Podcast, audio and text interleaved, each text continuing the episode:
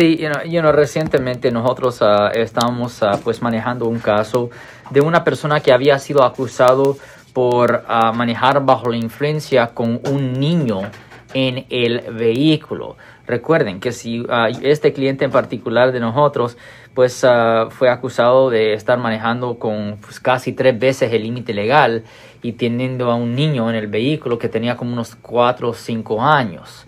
Y la cosa es que cuando usted hace eso, usted está poniendo la vida de ese niño en riesgo. Y ponerle la vida a un niño en riesgo es una felonía.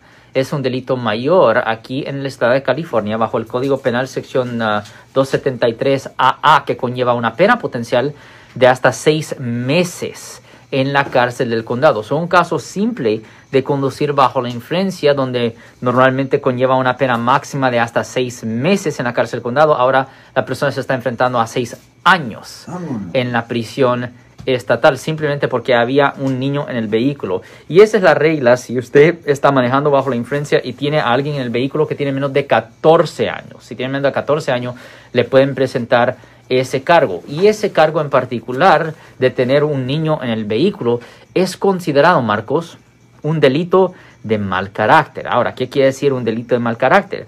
Un delito de mal carácter es el tipo de delito que, ah, donde si usted no es ciudadano de los Estados Unidos, es el tipo de delito que puede resultar en la deportación, exclusión en Estados Unidos o que le nieguen la naturalización en el futuro. Y ah, hemos tenido muchas situaciones uh, en la, con la fiscalía donde hemos tenido muchos clientes que no son ciudadanos de Estados Unidos que han sido acusados por delitos de mal carácter. Y muchas veces lo que es necesario hacer es hablar con la fiscalía aunque tengan la evidencia contra nuestro cliente.